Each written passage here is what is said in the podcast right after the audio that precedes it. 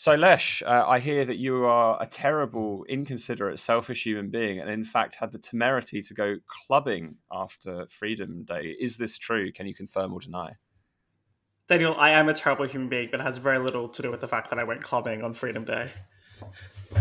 Uh, yes, yes, I am. I'm an inconsiderate super spreader of, of COVID. I actually reckon anyone who was out clubbing on Sunday night has probably not been the biggest of rule followers in the last twelve months. And therefore, if there's any location with a high level of antibodies and herd immunity from natural infection, there's probably a nightclub. So I think it was the safest place I could have been that evening. Good to see you practicing harm reduction, Matthew.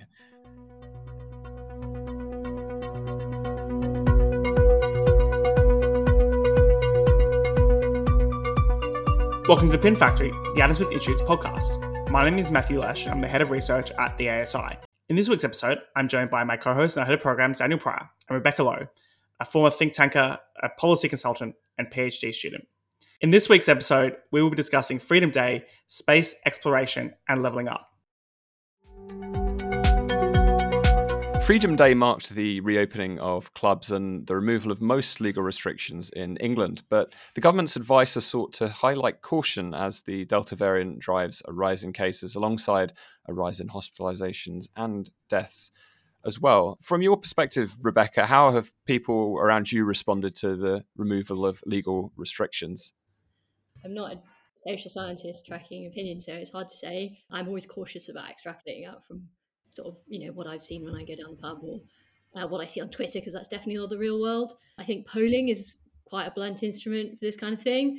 Um, I guess one thing I have sort of that's been in my mind quite a bit is that some of the like super smart data people did seem um, pretty torn on the timing of the removal of restrictions. So I don't know, for instance, like Oliver Johnson, that Bristol maths stats chap who seems pretty smart, he said, I even wrote this down, he said this thing about if enough people believe it'll all be fine, it may well not be.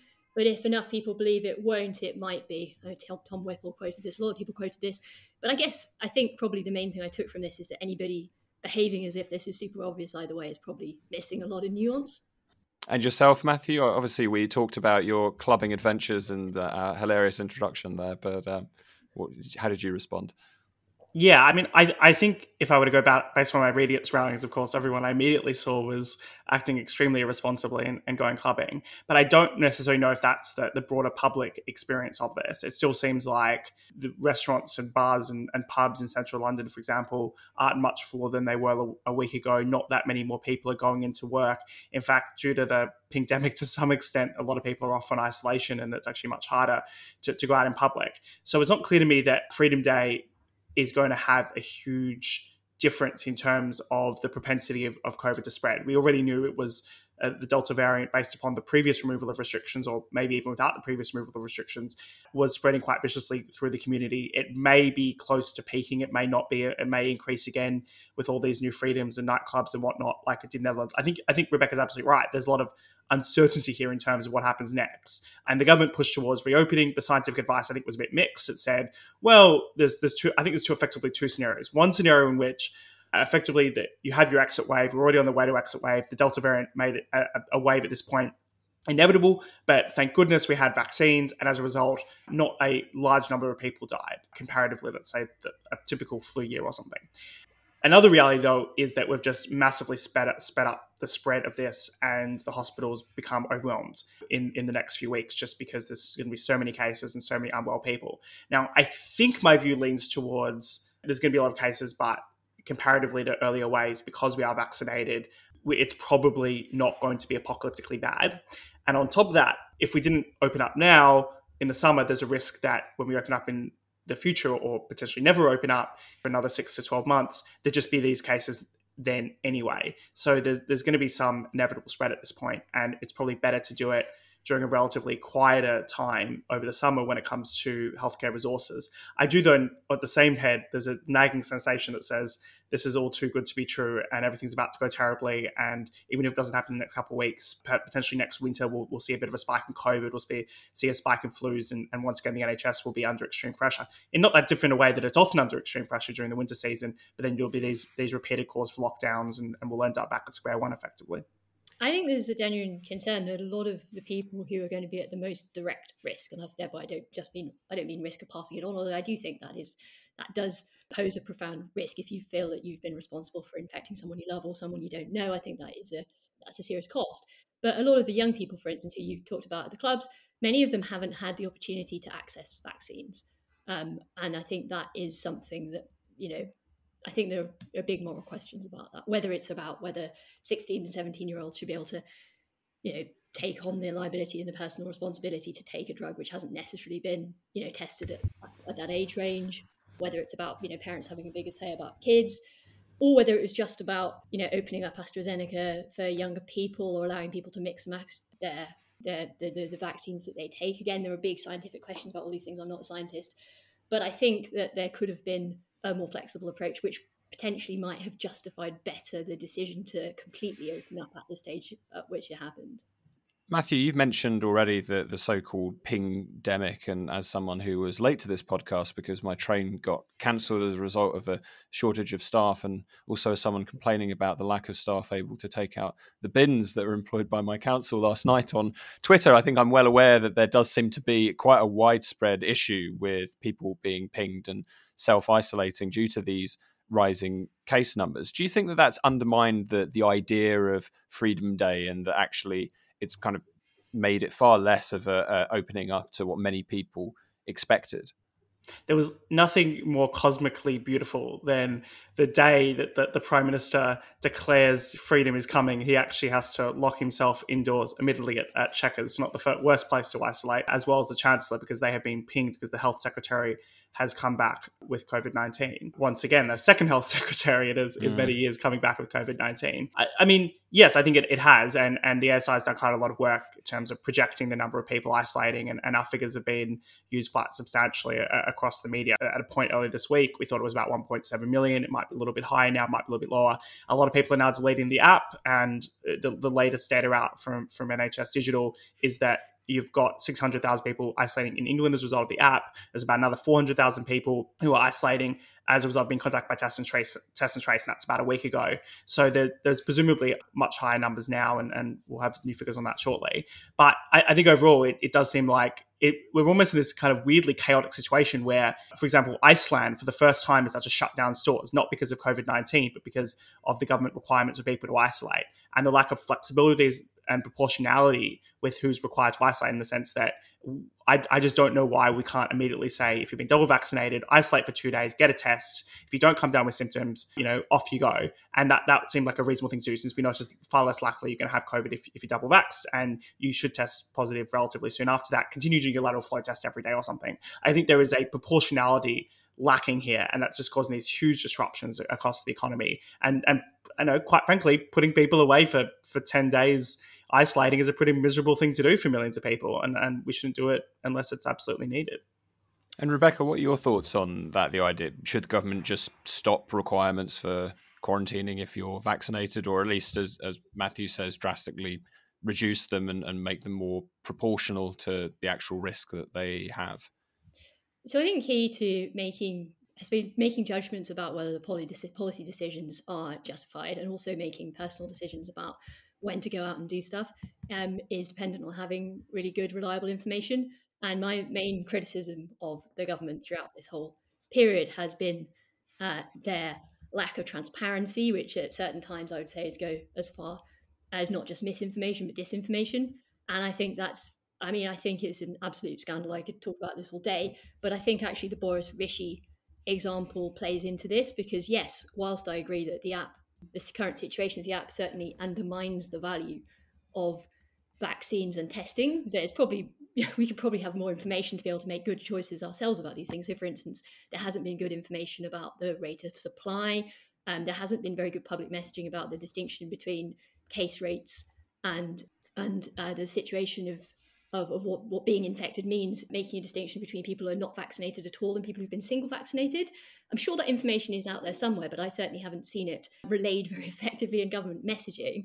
And I'd say that the Boris Rishi situation, again, it's hard to know, you know, whether they specifically or some idiots around them in their comms department put out that initial message. But the problem is that there are probably good arguments to say a conditional approach in terms of certain people being allowed have exceptions. There are good arguments for that kind of thing, but that's not what I saw that they were trying to do. Rather, they were trying to manipulate the situation.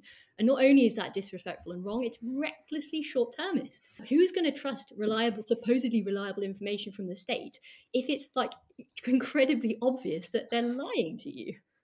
Yeah, it's a strange situation where it's a, a free market think tank like the Adam Smith Institute leading the way on data about things like how many people are self-isolating. It, it doesn't really fill one with confidence. And that's part of the problem that we've had throughout the whole pandemic, that a lot of the time government statistics or data is just not as transparent or easily available or accessible as it needs to be for people to make those sort of rational decisions and have any kind of trust in, in the latest ever-changing government advice here. And one of those areas that, you know, if I'm to put on my uh, my nudge unit behavioral economics hat here, the government... Please don't, Daniel, for, for yeah, love of all things. It's not a hat I enjoy wearing, I must say, but I'm going to put it on for a, a, it's br- got a brief spikes second. In it. Makes you dumb as soon as you put on that hat.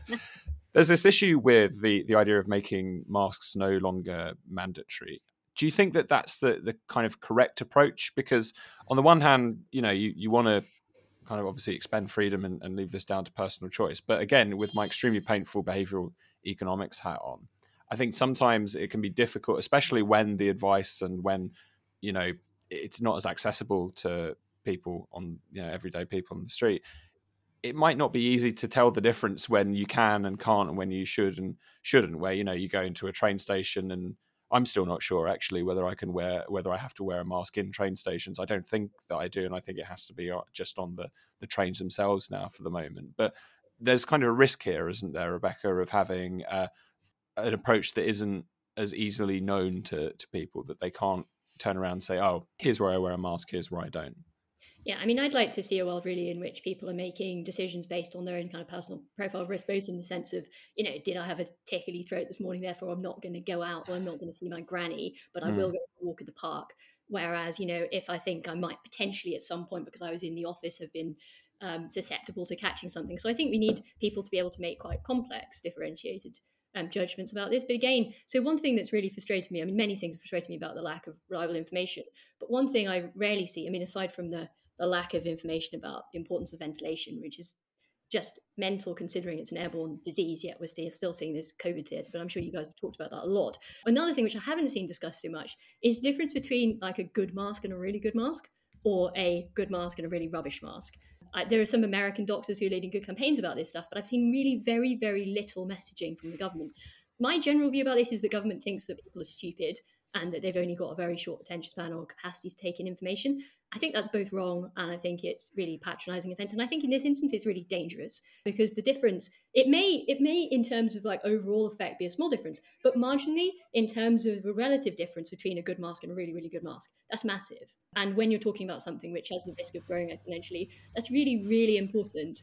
And if that information hasn't come from a reliable source and hasn't being made public, I think this is one of the, you know, the few obligations the state has in a time of crisis, is to be a reliable source of information. And it's to- we've seen a total state failure. A moment that we can never forget at the start of this pandemic was the moment that Jenny Harris did this absurdist discussion with Boris Johnson about the effectiveness of masks uh, early last March, and made the absolutely unscientific, unproven claim that masks might actually increase your risk of infection because you, you're not going to wear them properly. It's worth noting Jenny Harris, of course, has now been appointed the head of the pandemic fighting body, d- despite her consistent inability to correctly call things throughout this pandemic, clearly rewarding failure there. I think that that's quite indicative of this government's approach to masks. It became, uh, and very quickly forgotten, do not get a mask. The Advertising Standards Authority said advertising masks and saying they help prevent the spread of COVID nineteen is false advertising and lies to scared people. Then it became you should wear a mask, and then it became you must wear a mask. And now uh, it's confusingly become you must wear a mask if your local authority or your train service decides. Now, I'm kind of sympathetic to the fact that the government doesn't want to be responsible for this anymore. And that if the government did at some point say this is not mandatory, it, it, there's a risk that it just goes on and on and on. I did think it was a little bit laughable that all the Labour Party could say throughout all this, even as cases were still increasing, well, that they're letting it rip. And the real thing, the, but the only thing we want is people to wear masks. I mean, masks make a marginal difference is not the end of the world. They probably would, I think Rebecca's right, would have more effectiveness if people were better educated about which masks to wear. If you're vulnerable, you should probably only be wearing an N ninety-five, a, a full kind of filtration mask. That should be the messaging to, to vulnerable people. Go out, enjoy your life, but if you're in a supermarket or in an enclosed space, wear that, rather than all these vulnerable people who are now going to isolate rather than being able to take their own risks in their life. I think Rebecca's absolutely right that we can we can have a more mature discussion around all these issues, but the government never seems that willing to do it. There was some news recently that they're going to start running a campaign about ventilation, and about about bloody time after all this into the pandemic. The most hilarious slogan is, of course, hands, face, space, ventilation.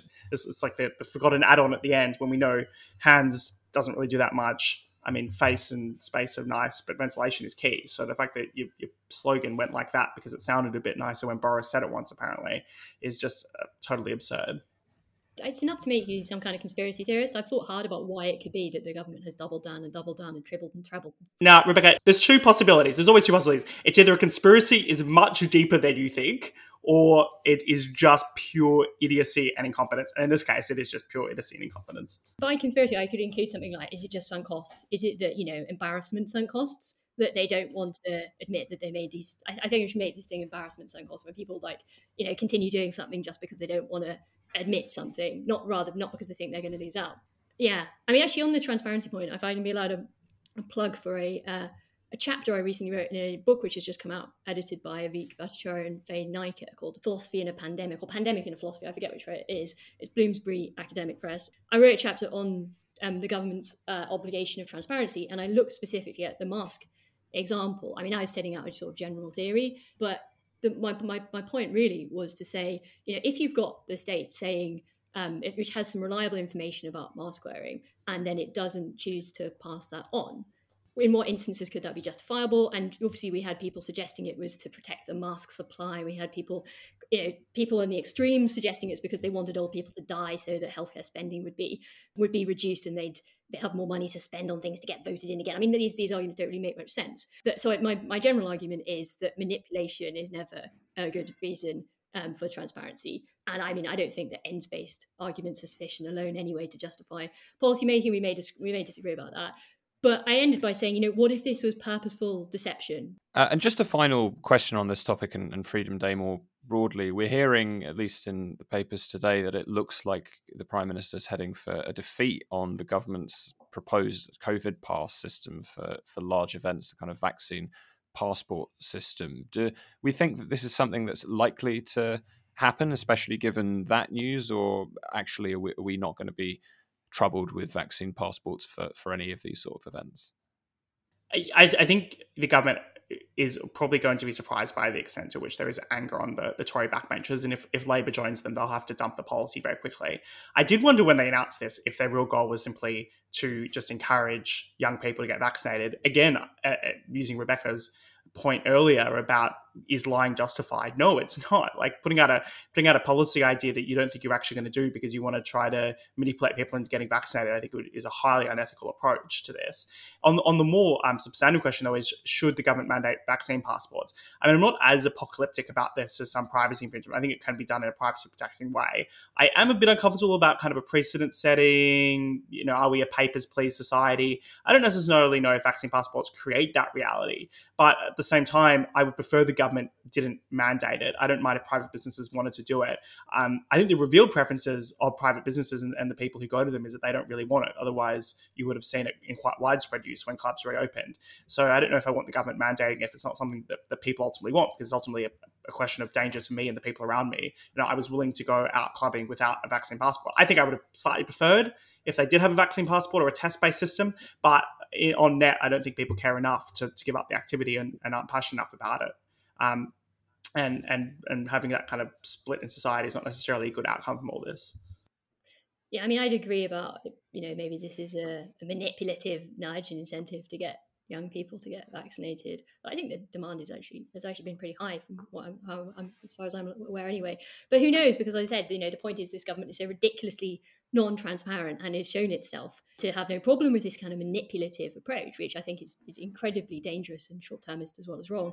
Um, that I don't know what to trust. I'd say, I think probably, you know, taking a slightly sidestep like Matt, Um, I don't really have a problem with private businesses during a pandemic requiring visiting customers to meet certain conditions. I mean, you know, we can debate all day about what those conditions should be, but I think conditionality is is kind of baked into owning a private business in a free society. And similarly, I'm certainly okay with healthcare institutions, hospital care homes, et cetera, having conditions for their workers. I think that's definitely justifiable. I guess, though, the reason I'd say for this is like most people have got quite complicated views on, on freedom. But I guess core to my view are two things. One, that if freedoms are equally held in society, then some of those freedoms are going to be inherently limited. Some of my freedoms are going to prevent you doing things and vice versa. So some of them are going to be inherently limited.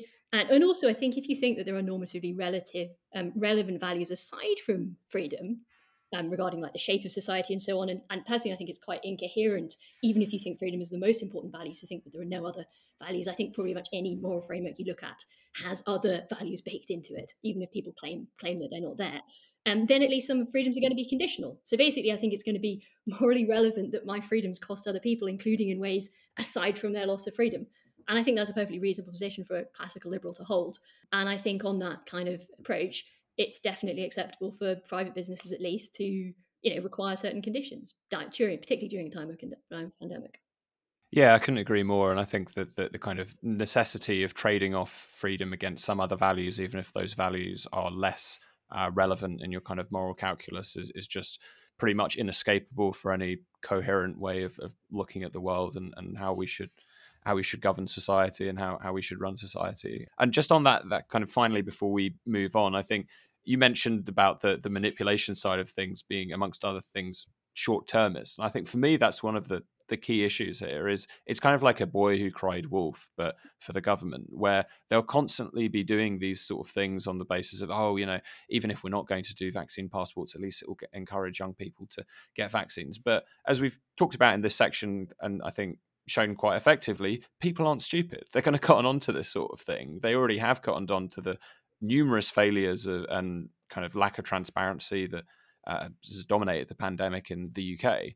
And eventually they're just going to lose complete faith in any sort of government advice, or at least they're going to be a lot more cynical whenever the government proposes a new COVID related policy, or, or even releases some new data about something. And it, it does really worry me that we are getting to the stage now where people just don't have any trust in it.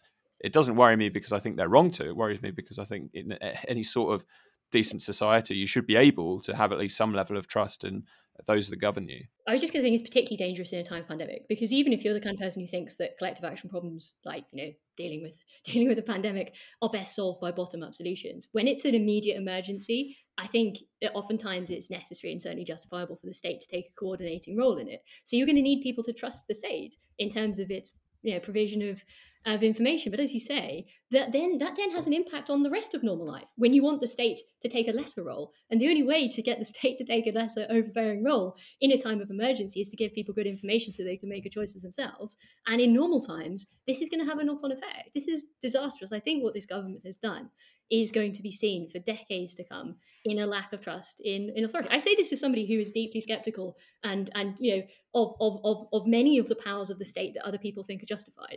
Um, But because I'm not a total anarchist, I think there is some good the state can and must do. Uh, and I think this government has has just set back that cause about two hundred years.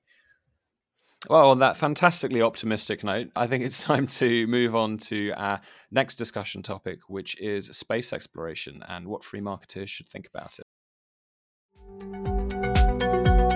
Entrepreneurs Jeff Bezos and Richard Branson have made headlines in recent weeks after jetting off into space, while Elon Musk will shortly be on his way. But many have criticised these as vanity projects and claim money could be better spent on Earth. Rebecca, is space exploration a waste of money?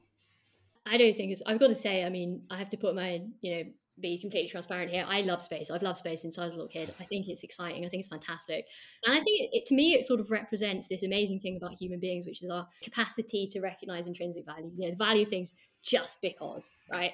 Um, it, it's about achievement. It's about, it's about knowledge. And it's also, it also has, has great ends as well that it can be brought about by space exploration. I mean, my defense policy friends tell me it's essential. It's a, it's part of the government upkeeping its obligations to protect us, to make advances in, you know, military and medical technology. There is those kinds of arguments. Um, yeah, it kind of reminds me of the, the classic J F K point. You know, we don't go to space uh, because it's easy, but because it is hard, and it will serve to organise and measure the best of our energies and skills, because that challenge is one that we're willing to accept and willing to put, unwilling to postpone, and one which we intend to win. And there's obviously a bit of a, a Cold War undertone there. But even I think for humanity, and you know, the Americans are best at this in terms of they're, they're a frontier society. And when they, they got past their frontier and they got to the, the, the West Coast, they, they needed a new frontier, somewhere else to explore.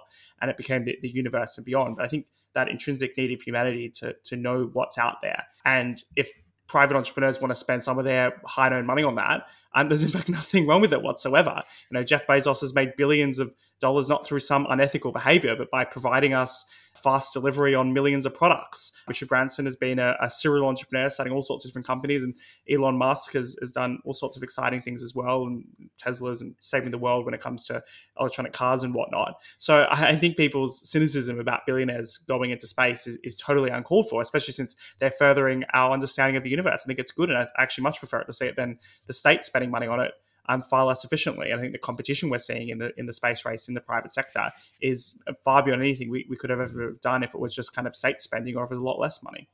I think so. I also think it's quite disappointing when you see people criticising these. I mean, I've got no interest in the personal lives of billionaires. I don't know whether they're nice people, good people, any of those things. But I am interested, like you say, in the way in which private enterprise can, you know, it can, it can create competition, drive down costs, you gain efficiency savings. And um, you can see, I suppose, in the way in which NASA used, you know, SpaceX to take astronauts to the I S S, the way in which these things can interplay. Because it is, at least my understanding is that it's, you know, nobody's really getting into space. Private companies are advancing many capacities in terms of space progress, but nobody's really getting into space without large amounts of subsidy or bidding for government contracts, et cetera. But as more people get involved, this will become more possible. It becomes democratized. You know, if you watch the the Bezos launch the other day, they basically kind of, you know, toddled up the up the little um, steps, jumped in, was strapped in, took like fifteen minutes, they had a bit of a holding phase. You know, it's almost like air travel. You can see, you could you could just sort of see, because it looked quite low tech, I'm sure it wasn't low tech, but it looked like just getting a ticket and getting on a plane. And if it's, you know, if it's private cash, which is going in, which as you say will be more efficient, then this is going to open the opportunity up to many people. One final thing I'd say though is I find it disappointing when people, you know, they want to they want to criticize these billionaires for various things. And those those things that they want to criticize might be justified. Maybe it is the case that they they avoid tax illegally. I don't know. I haven't seen their accounts. Maybe it is that they treat their workers badly. I don't know, because I haven't been to the factories. And, but those are separate questions as to the important abstract question about whether somebody who has legitimately earned wealth can justifiably spend their money on these things. And I think that's a really important question. And it's one that gets lost when people just take the time to look at it in terms of the particular individual who they dislike. I think for my money, the, the question of private space exploration is extremely easy in my mind, and just a, it's a subset of people are doing what they want with their own private money, and we should not question what they would like to do. The, the issue is that in all of the cases of, of current private space exploration, and certainly all state exploration, there is significant Uh, government involvement in terms of, of funding from taxpayers. Now, as someone who absolutely loves space, I think just like you, Rebecca, my instinct is to immediately go, yes, it's fantastic. And I think probably the biggest argument for me that actually justifies it, not just on free market terms, but I think just on being concerned with human well-being terms more broadly, is is actually this kind of long-term existential risk sort of argument. So the idea that we need to develop space exploration technologies in order to develop resiliency and through future colonization and things like that. I think for, for my money, that's the strongest kind of long-term argument for space exploration. Now, I think you can get into the weeds and and debate about whether or not the relative technological benefits of space exploration have been worth it. You know, you can think about, okay, well, what could have come from that money instead? What was the opportunity cost of, of spending for NASA during the Apollo program, for example? And I'm sure that there are a good case to be made on both sides. I'm I'm not an expert in that area, but I don't think you even need to go that far. I think you just need to think, well, in the same way that if a, a giant meteor was heading towards Earth and would wipe out all of humanity, I think we'd be justified in spending an absolute ton of the planet's wealth on combating such a thing and trying to devise a solution. Mm. That meteor is probably heading for us very, very slowly in the next hundred, you know, thousand, hundred thousand years, et cetera. And therefore, we've got a very compelling case to think about the long-term future of humanity and invest taxpayer money in exploration efforts. And it's always worth remembering that scientifically, at least, the Earth is not forever. So if mm. humanity is to be forever, we we will need to be a, a multi-planetary species. But but talking to infinity and beyond, Rebecca, you're working on a paper for the A S I at the moment about the, the question of privatizing space. I was wondering if you could tell us w- what the current state is when it comes to property rights in space. Uh, when we go and colonialize the moon or Mars, who's going to own that land? Uh, that is... Richard Branson or Elon Musk or whoever else are, are, are putting down uh, their bases at? Yeah, so so I mean, if I just give a brief overview of some of the stuff I've been reading, I should I should say that I've been thinking about this from a point of view of my sort of interest in, in moral property rights and to a lesser extent morally justified legal property rights. So I'm not a I'm not a lawyer, but rather I'm thinking about these things sort of normatively from a you know rights-based kind of Lockean liberal point of view, not least because Locke has been incredibly influential in terms of um, how we think about property, both theoretically and, and practically. But I'm very grateful to you guys because it's given me a chance thinking about space because it's, it's one of my favorite things, but also to think about some practical applications of this highly theoretical stuff. So in terms of current space law, my understanding is, and I still need to speak to some more of my international lawyer friends about this, but most important seems to be the nineteen sixty-six U N Outer Space Treaty. So this is kind of the vanguard of, of space regulation. Over one hundred countries, I think, are currently party to it, including the, the major space players. Um, in terms of property matters, it focuses on uh, how, I think I've got a line from it here, how the exploration and use of outer space should be carried out for the benefit and in the interests of all countries and shall be the province of all mankind. It has a lot of that J F K language about, you know, about peace, and also it famously stands against national appropriation of space.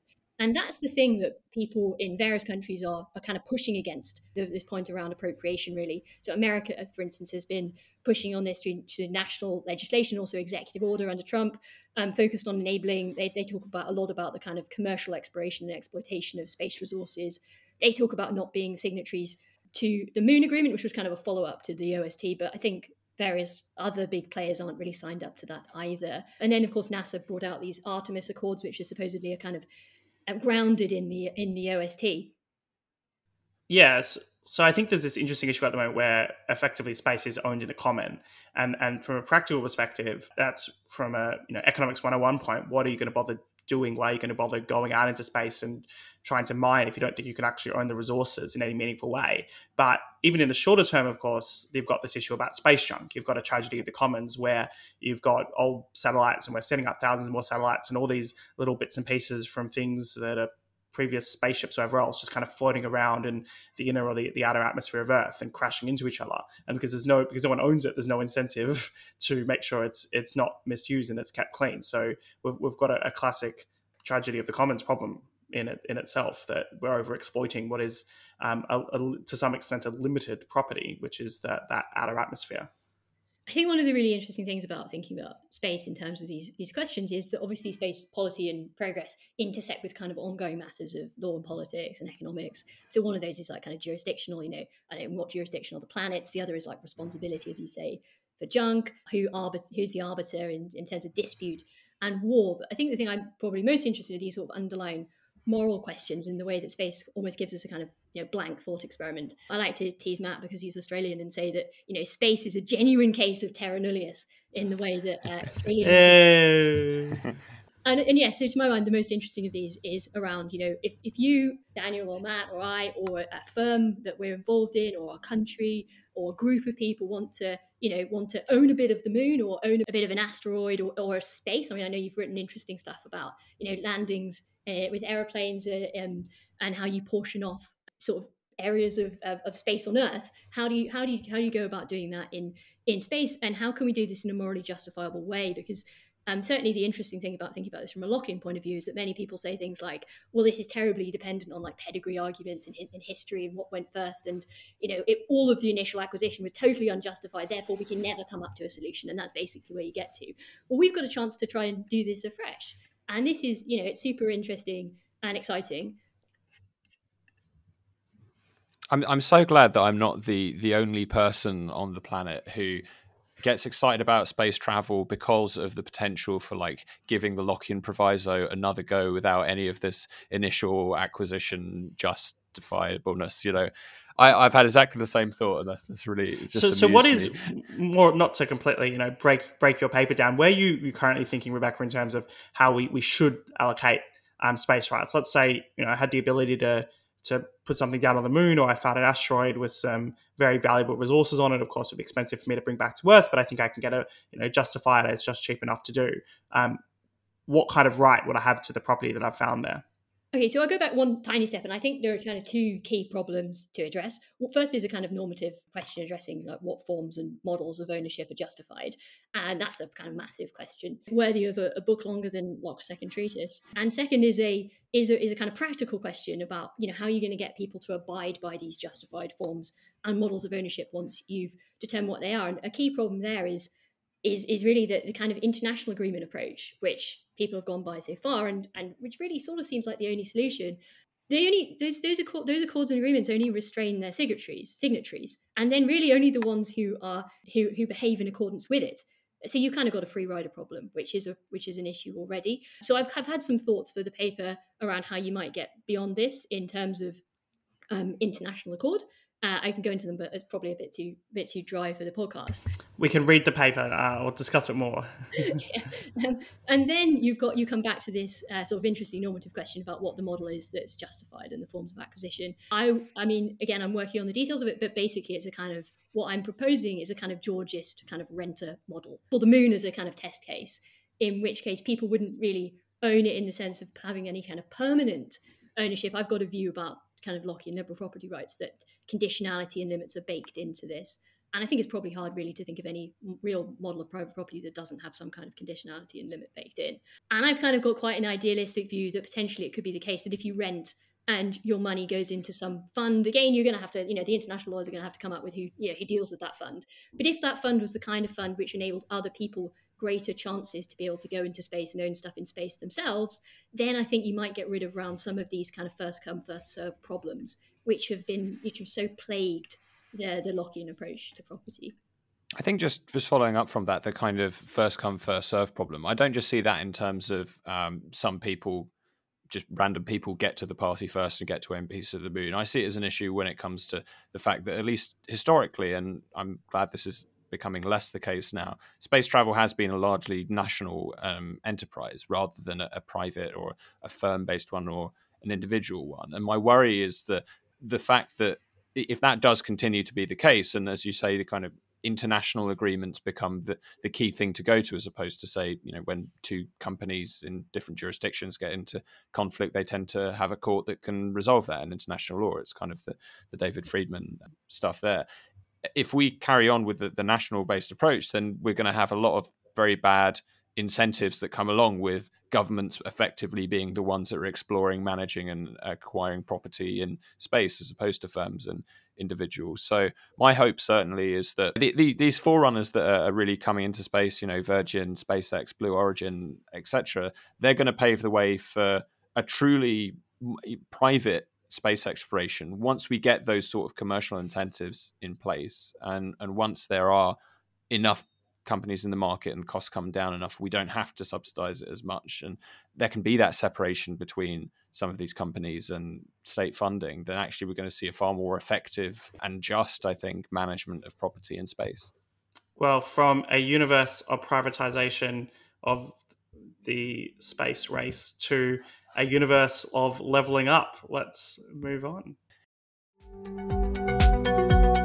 Speech last week, the Prime Minister began to spell out the details of the government's levelling up agenda. He promised a renewed focus on local devolution and that greater investment in deprived areas of the U K would not come at the expense of London and the South East. Now, we often talk about the levelling up agenda in the A S I office as to whether we should, you know, lean into it, whether it's something that even has any sort of coherence to it. And in this speech, critics noted in various media outlets, the speech was very light on specific policy proposals other than general talk about things like devolution. Uh, Rebecca, do you have a good understanding of what levelling up actually means in practice, or is it still in your mind one of these vague kind of buzzword terms?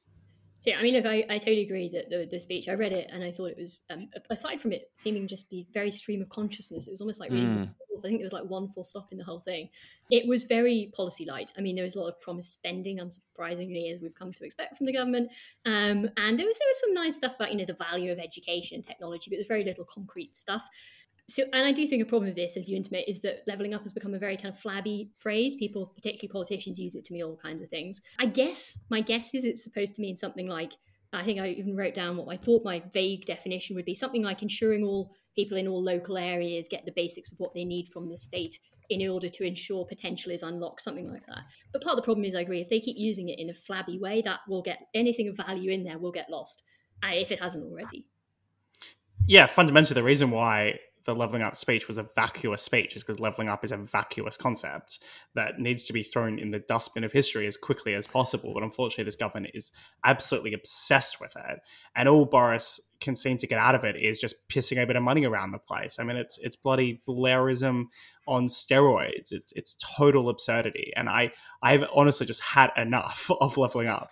And the fact that we're going to have to go through like three more years of this absolute total garbage is just infuriating, uh, and every single lobby group saying that their thing is going to level up. And I'm sure we're going to do it inevitably as well, because it's it's such a, a temptation to, to feed into this ridiculous agenda.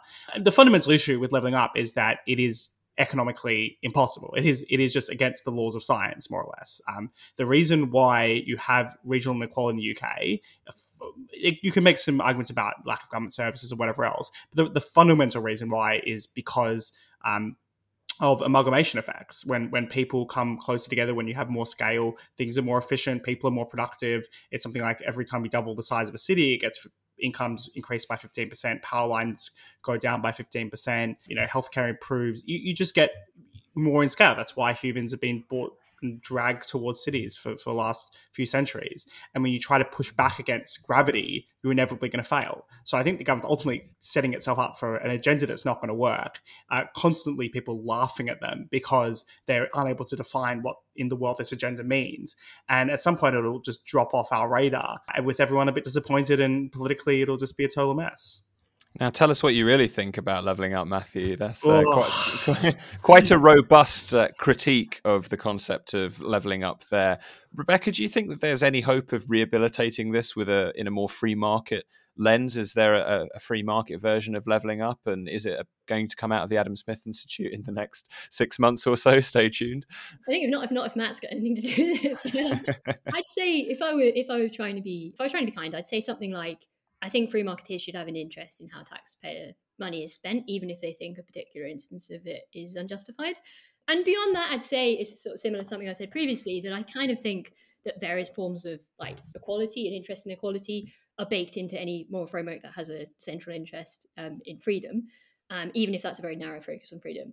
So even if you're not into, say, you know, distributional equality regarding stuff, you probably ra- um, recognize the value or even the right to equal respect. And I think, you know, I can find a way in which that's relevant to what I see as coherent notions of levelling up. In terms of what the government is actually doing, there was a line in the speech about levelling up can only be achieved with a strong and dynamic wealth-creating economy, which sounds more in line with the kind of thoughts of those of us um, who worry a lot about top-down statist approaches. But that is kind of picking one line out of many. If I were going to coin a phrase, I'd say it's kind of picking a winner. Um, and we're not in favour of that. And I would also be concerned about the underlying question of, you know, how it is you bring about that wealth creation. And I've got to say, I'm yet to be convinced that the current government is going to be hands-off about that. Yeah, I think from, from my money, the kind of best way that of rehabilitating this, we often talk at the A S I, our definition of neoliberal, hinging on the fact that free markets are very good at creating wealth, but not always the best at distributing it such that everyone has, you know, the basics, uh, the basic necessities in life to, to get on well.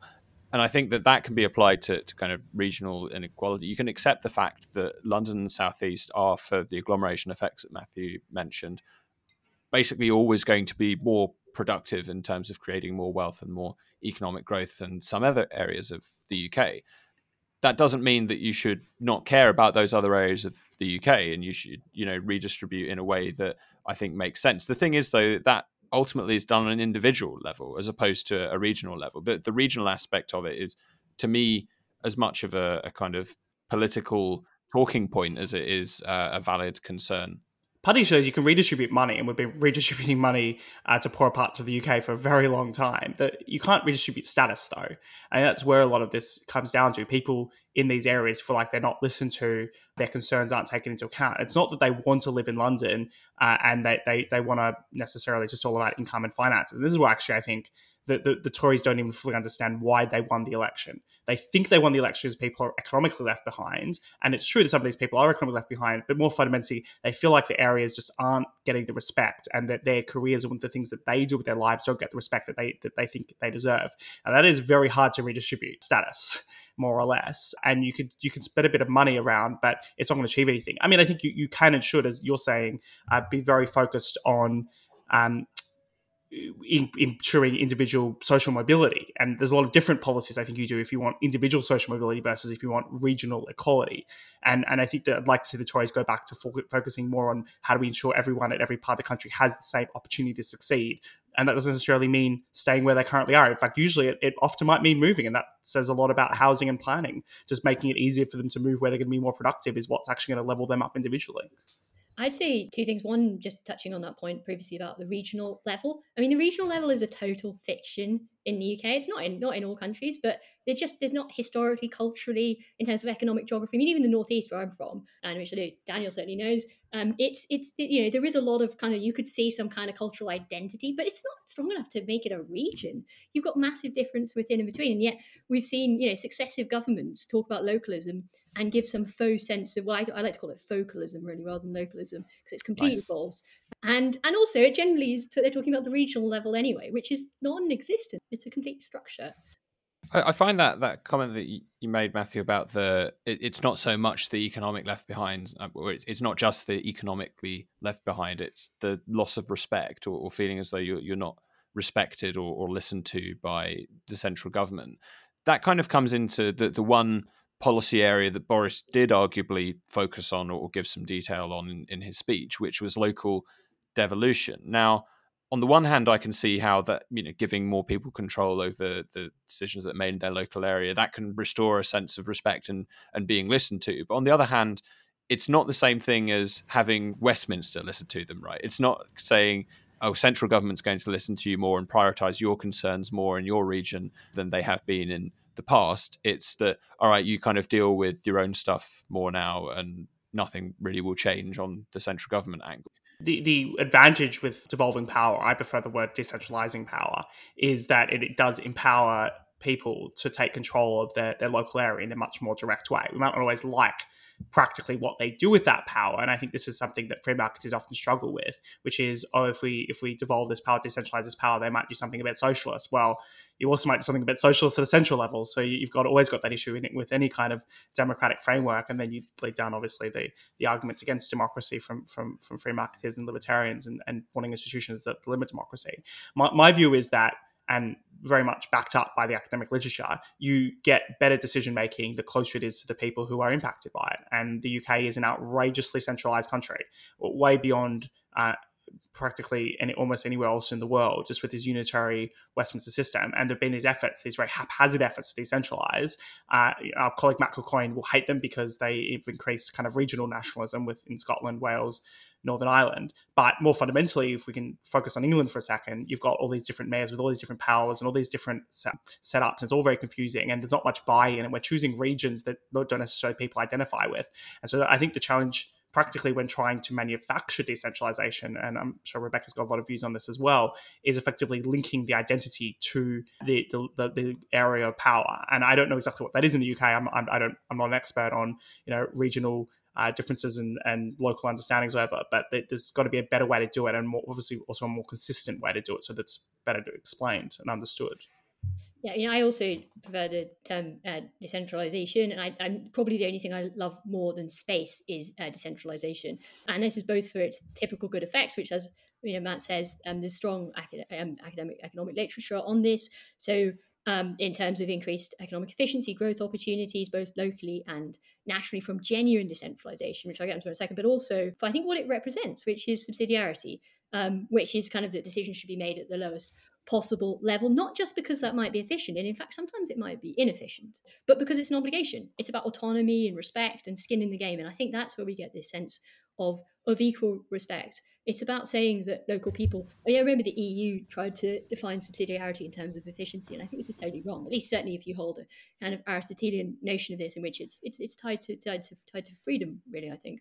Um, but I say, to my mind, the real problem with the the so-called devolution that we've seen, which largely is just these, you know, metro mayors standing on the soapboxes, they haven't really got any power, so it's just whoever shouts the loudest from for a bit of cash from Westminster, is that you've seen a decoupling of spending and revenue raising. And again, all of the economic literature suggests that fiscal decentralization is really key here, and that when those things are decoupled, you get worse effects. So if you have genuine um, fiscal decentralization, so you get revenue raising powers which are devolved alongside spending powers, you get, you know, more overall and local economic growth, you get better matching of services to local needs and preferences, as Matt said, greater efficiency, greater competition, advantage of, um, advantage of experimentation, Um, increased productivity, and tax-based growth. Now, one of those things, I think, competition, is one of the reasons some people are opposed to decentralization, because they, they think, ah, oh, well, you know, you're going to get this kind of um, race to the bottom. People might do something different across a different part of the country. ah. Exactly, exactly. And then it's not going to be equal in the sense that we understand equal. And then we'll have to redistribute to people in order to make it equal. And it's all, right. They don't, like they don't think that people can be trusted to make their own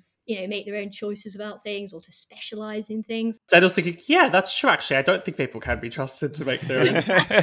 Well, my, my kind of, my my question for all this is, what is the unit that you, you decentralize to? And what's the kind of criteria, a, a genuine question, yeah. What's the criteria you decide whether it is on that a local level, a county level? You know, it's quite a hard thing to to measure the relevance of particular identities to, to people, right? I'm sure it's possible to make a proxy through, you know, a survey evidence. You simply ask people, do you feel more British or U K? Do you feel more like you're from Essex or from England? I know I'd certainly say Essex in that one, but it's not, it's not always easy. We need, we need Essex nationalism, Essex control. Essex nationalism. I'm not sure if the thought fills me with pride or dread. I think a mix of both. I think, Daniel, you will someday make a brilliant president of Essex, and you need to start talking yourself down.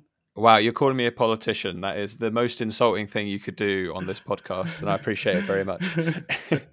Well, I think we're probably coming to uh, to the close of this episode of the Pin Factory. But uh, on that note, and uh, discussing me being the, the president of Essex, I think that's a really good point to end things on. So thank you very much for listening along at home. And my name's Daniel Pryor. I've been alongside my co-host Matthew Lesh, and we've been joined by Rebecca Lowe today as well, which was a fantastic chat about lots of things that I love, like space and uh, Lockean property rights. So thank you very much for coming along to that. If you like what you've heard, then please do like and subscribe to us on your chosen podcast provider, and we will see you next week.